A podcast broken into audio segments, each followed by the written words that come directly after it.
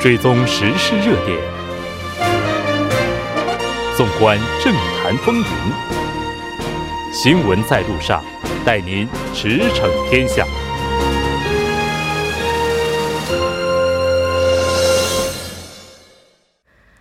了解最新热点焦点，锁定调频一零点三新闻在路上。接下来的半个小时呢，将为您带来此时此刻主要新闻聚焦分析以及数据有话说。广告过后马上回来。您的参与，我们的动力。参与我们的节目，您可以通过手机短信的方式发送短信至井号幺零幺三，每条短信收取五十韩元的通信费用。您也可以登录我们的官网 tbs 点首尔点 kr 收听更多回放。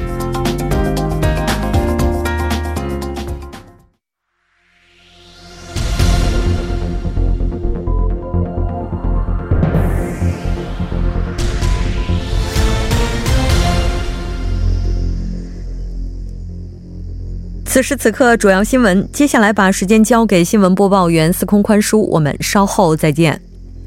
下面是本时段新闻。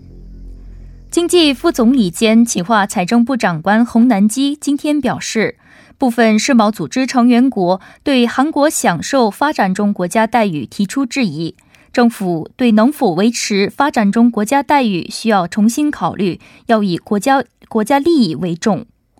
他说，由于发展中国家待遇与国内农业有直接关系，因此需要慎重待待对待。在这个问题上，政府的应对将坚持三个原则：第一，以国家利益为先；第二，综合考虑韩国经济地位、国内外经济动向对韩国经济的影响等因素；第三，将与农业相关行业的利益关系关系方进行充分沟通。下一条消息，据韩国外交部官员二十号透露。第十一份韩美防卫费分担特别协定第一轮谈判很可能下周启动。据悉，韩美两国就下周在首尔举行的第一轮谈判相关事宜进行最终协调。谈判在两国轮流举行。第十份协定的谈判曾在夏威夷举行第一轮会议，最后一轮在首尔举行。韩国政府正在集中力量进行谈判组的人事安排。据了解，曾在财财政部任职的前金融委员会副委员长郑恩富有望成为韩方谈判代表。下一条消息，韩国外交部韩半岛和平交涉本部长李杜勋十九号表示，美北有可能不久后重启无核化工作层协商，双方亟待亟待坐下来坦率说出各自想法。李杜勋本部长当天抵达华盛顿多勒斯国际机场，对韩国驻美特派记者表示，北韩第一副外相崔善基九月九号表明重返对话轨道的意愿。北韩外务省负责对美事务的局长也表示，将在几周内重启谈判。下一条消息，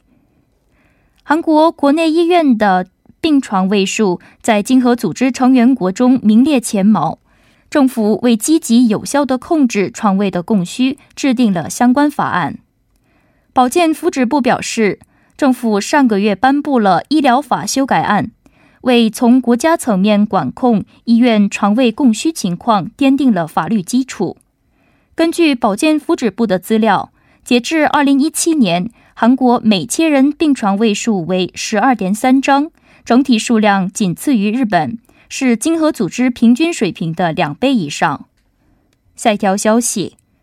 第一百届全国体育大会的火炬将于后天上午在仁川江华岛模拟山虔诚坛点燃。本次火炬传递活动将从模拟山虔诚坛开始，在今后的七天里。各位火炬手将巡回全罗北道义山、中清北道中州等经由历届全国体育大会的举办城市以及下一届举办地点到首尔。火炬传递活动将进行到九月二十八号。以上就是本时段新闻。接下来马上为您带来我们今天这一时段的聚焦分析。那在经济副总理兼企划财政部长官洪南基主持的对外经济长官会议上呢，是就韩国在 WTO 的发展中国家特惠相关问题进行了讨论。马上请出今天的特邀嘉宾，那韩国泛亚咨询有限公司的首席顾问杨帆进行详细的了解。杨顾问你好，主持人好，大家好。那我们看到在今天的这个会议上呢，是进就就这个韩国。的发展中国家特惠问题啊，进行了讨论。那它这个背景情况又是怎样的呢？这事情应该跟美国总统特朗普的关系是最大的，因为他在这个应该说是发展中国家地位问题，是特朗普向全世界又发起的另外一种所谓的贸易的挑战吧。也在两个月前，就是七月二十六号，当时美国总统特朗普就说，在这个世贸组织成员国当中，全球十大最富裕的这个经济体里面有七个，就包括像文莱、香港、科威特、澳门、卡塔尔、新加坡以及阿联阿联酋这七个经济体。应该说，他们在 WTO 获得的是发展中国家的地位，也就是说，享受发展中国家这种特殊待遇。而他的这个盟国吧，就像墨西哥、韩国和土耳其，也是在这样拥有这样一个发展中国家的一个身份。所以说，特朗普也是威胁说，如果说世界贸易组织不在九十天内呃改革这一规则的话，美国可能就会单方面不承认，包括像新加坡在内这个世贸组织一些特殊的所谓的这个发展中国家地位。他也是在这个备忘录里面。点名到说是新加坡、韩国等富裕经济体利用发展中国家的身份在获得好处，所以这一个试因应该是来源于这个 美国总统特朗普的一个一个威胁吧，就是新一轮的所谓美国优先了。对，那我们看到这个世贸组织当中是把发展中国家这个基本上分成三类哈，第一类是最不发达的国家和地区，第二类是年人均国民生产总值低于一千美金的国家。然后第三类是其他发展中国家成员，那这个韩国应该是属于第三类了。那在这个情况之下呢，我们就要讨论了，就是说，那韩国它就是目前可以享受的特惠政策。到底有多少呢？在这个 WTO 的规定当中，就是说，这个对发展中国家，特别是在贸易上的特别待遇哈，它主要是体现在这样四个方面。嗯，一个就是说，允许保护的程度高于发达国家，也就是说，这个国家在进口关税方面，可能它的这平均税率呢就可以高于发达国家。比方说，目前发达国家这个平均税率可能在百分之四左右的话，那发展中国家就可以达百分之十四，或者说更高的一个水平。另外就是说，在这个允许继续享受未加入世贸组织之前，这个。发达国家给发展国家一些单方面的关税，比这种就比方说普惠制，就是因为它是发展中国家还没有进 WTO，那发达国家可能就给他一些优惠政策。第三就是说过渡期长于发达国家，就是说他进了 WTO 之后有一个过渡期，不能马上跟发跟这个 WTO 的规则接轨。但是说像发展达发达国家，它只要进了 WTO 之后两年之内就必须要完成世贸组织的一个接轨，但是发展中国家是可能会延长到四年到八年这样的时间，就过渡期稍微更长。一些，再有就是说，允许在世贸组织里有一些特例外的一些呃原则吧，就比方说像倾销这一类，像发展中国家，它往外呃往国外出口产品的时候，这种产品的价格就是低于国内产品的价格的一定标准内的话，其实我们就不称其为倾销了。但是如果发达国家稍微跌跌破一点点，我们就叫它倾销，然后就去反倾销、倾销这些这些贸易战嘛。所以说这些政策上来讲，也是给了一些。作为这个发展中国家身份所带来的这些好处，还是确实不少的。对我们看到它的分类当中啊，其他发展中国家呢是它的有一个县是人均国民生产总值在三千美金以上的国家，而韩国的话，它现在已经超过三万美金了。所以对于韩国到底应该是享受发展中国家的权利这方面，其实应该说这个讨论也是由来已久了吧？那洪副总理也是解释说，在 WTO 讨论的发展中国家特惠问题呢，不是放弃现有的特惠，而是在今后的协商当中。能否得到发展中国家特惠的问题？那这句话咱们可以怎么理解呢？也就是说，这次 WTO 提出这个发展中国家优惠问题，也就是身份问题，就是并没有说被点名的国家就会在这一。时间点开始，我们就放弃这一身份和这些待遇，只是说在会通过未来的一些新的协商，然后确定未来是不是拥有继续持续拥有这个身份和持持续这个享受这个待遇。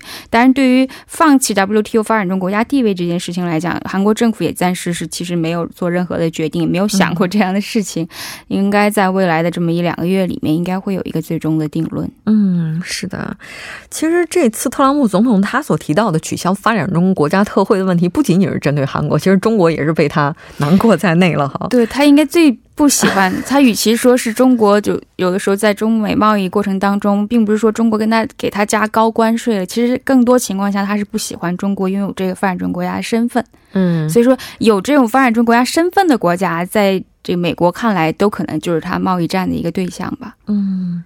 反正这轮的话，看起来想要善终，估计是不是那么容易哈？韩国经济的话，目前它是属于外向型经济，维持在 WTO 的发展中国家地位，其实对于韩国来讲，应该是非常重要的吧？真的是事关国家利益的一个非常重大的一个事件，因为它是贸易主导型国家，就是说说韩国是。全球贸易的一个缩写都不过的这种这种紧密关系，所以说如果一旦这个这发发展中国家这个身份有所变化，那肯定会直接影响到韩国的经济。所以说，洪副总理他也是强调说，因为韩国跟世界经济这个紧密相连的这个关系，所以说今后不可避免的可能会在呃维护和强化这个 WTO 规则上，和包括去改善韩国境内这个贸易体制上来讲，需要政府采取一些行动，而且可能会在这个呃。非常需要依照国际的这个贸易的规则来提前改善国内的这个贸易体制。具体来讲，他可能讲到了四个方面，一个就是说关于水产品的一些补贴制度上，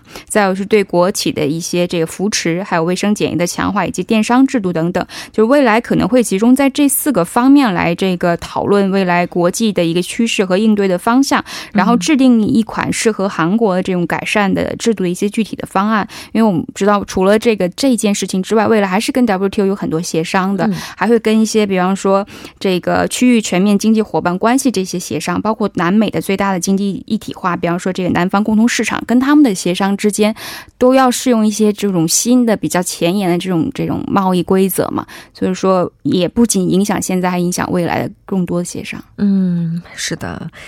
嗯对于韩国来讲，现在应该说也是非常关键的一个时期啊。接下来做决定的时候，主要会考虑的因素会是什么呢？就是这件事情是确实是关系到韩国国家利益的非常重大的一个事件。然后这个洪洪副总理也是强调了三个主要原则：第一个就像讲到是国家利益必须放在首位；第二就是会综合考虑目前韩国在全球的一个经济地位，然后考虑目前这国内外的一些贸易走势和趋势，还会考虑这件事情对韩国未来经济的一些影响因素。那第三个方面，因为其实这一件事情如果一旦就是有身份的变化的话，直接影响的是农业，然后。直接影响的就是农业这个多，就是影响多发的利益群体，就是农民和跟农业相关的从业者，所以说会积极的和充分的跟这一类利益群体吧，应该说跟他们进行一个非常充分的讨论，听取意见，因为这件事情需需要听取这些就是呃利益群体的一些最核心的意见来来去制定韩国自己的方案。嗯，确实是我们看到说，虽然说这次的措施针对着中国哈，但目前看来韩国。就是可能遭遇的不利是更大一些的，有可能，因为九六年最初我们看到韩国加入这个 OECD 的时候，这 WTO 就曾经要求韩国宣布自己是发达国家，因为他加入了 OECD 嘛。但我们看到后来韩国呢也是有自己的主张。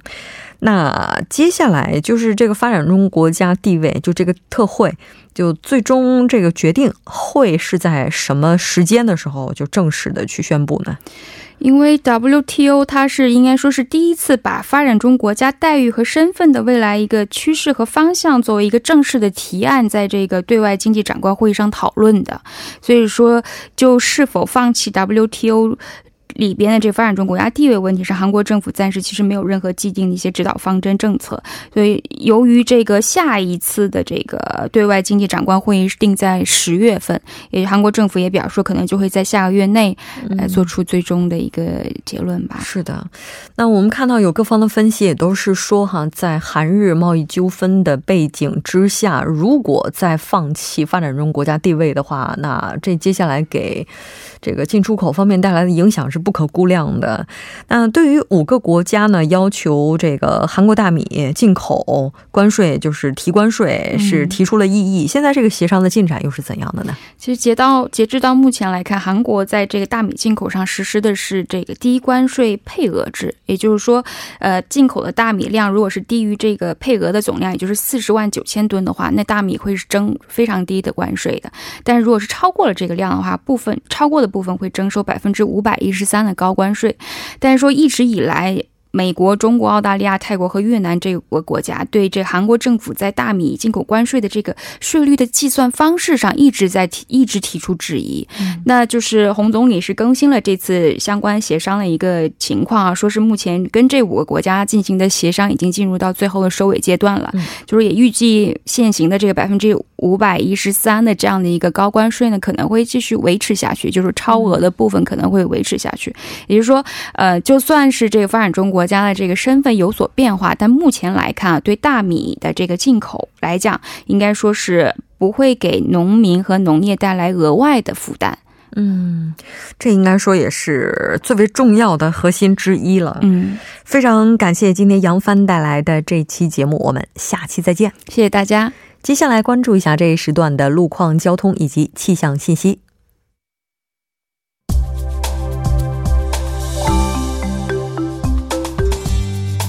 大家晚上好，这里依然是由连夜为大家带来最新的路况与天气信息。现在是晚间六点四十七分，我们来关注一下目前路面上的情况。奥林匹克大路蚕市方向汝矣下流进出口至汝矣上流进出口路段四车道上正在进行道路设施维修的作业，请后方车主们提前变道行驶。京釜高速公路首尔至釜山路段天安进出口附近应急车道上发生故障的车辆已经牵引完毕，不过受事故余波影响，后续路段车流汇集，道路拥堵。平泽至市新间高速公路松山麻道进出口至君子分岔口路段二车道上正在进行道路维修的作业，请途经的车主们保持安全车速和车距，小心驾驶。湖南高速公路大田方向西大田分岔口至如城进出口路段应急车道上也是正在进行道路设施维修的作业，请后方车主们安全驾驶。好的，了解一下明天的天气情况。目前第十七号台风塔巴逐渐登陆于半岛南海上。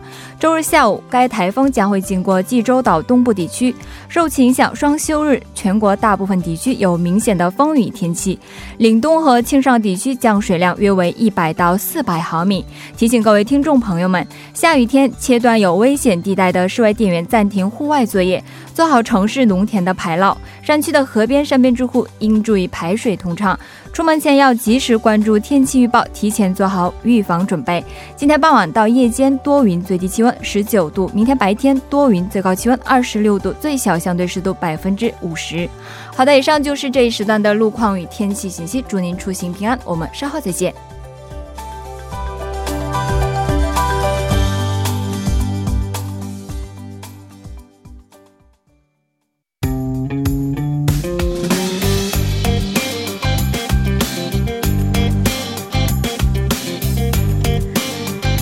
解读舆论趋势数据，有话说。接下来马上请出我们今天的栏目嘉宾张一娜，一娜你好，木真好。非常高兴和您一起来了解咱们今天的数据。有话说，依然是先来看一下今天您带来的第一个数据和什么有关？呃，先看一下韩国 Gallup 进行的九月第三周的一个调查数据。调查时间是九月十七号到十九号，韩国十九岁以上男女一千名为对象进行的一个调查。啊，应答率是百分之十七，抽样误差是正负三点一个百分点，置信水平是百分之九十五。然后这次调查分三个部分，一个是总统的职务评价。价，还有是那个政党支持率，还有就是那个法务部长官的一个评价。先看那个总统执行评价，然后这次评价当中，百分之四十是回答做得好，百分之五十三回答做得不好，然后总统肯定率比中秋期。呃，中秋节前的那个九月第一周下降了三个百分点，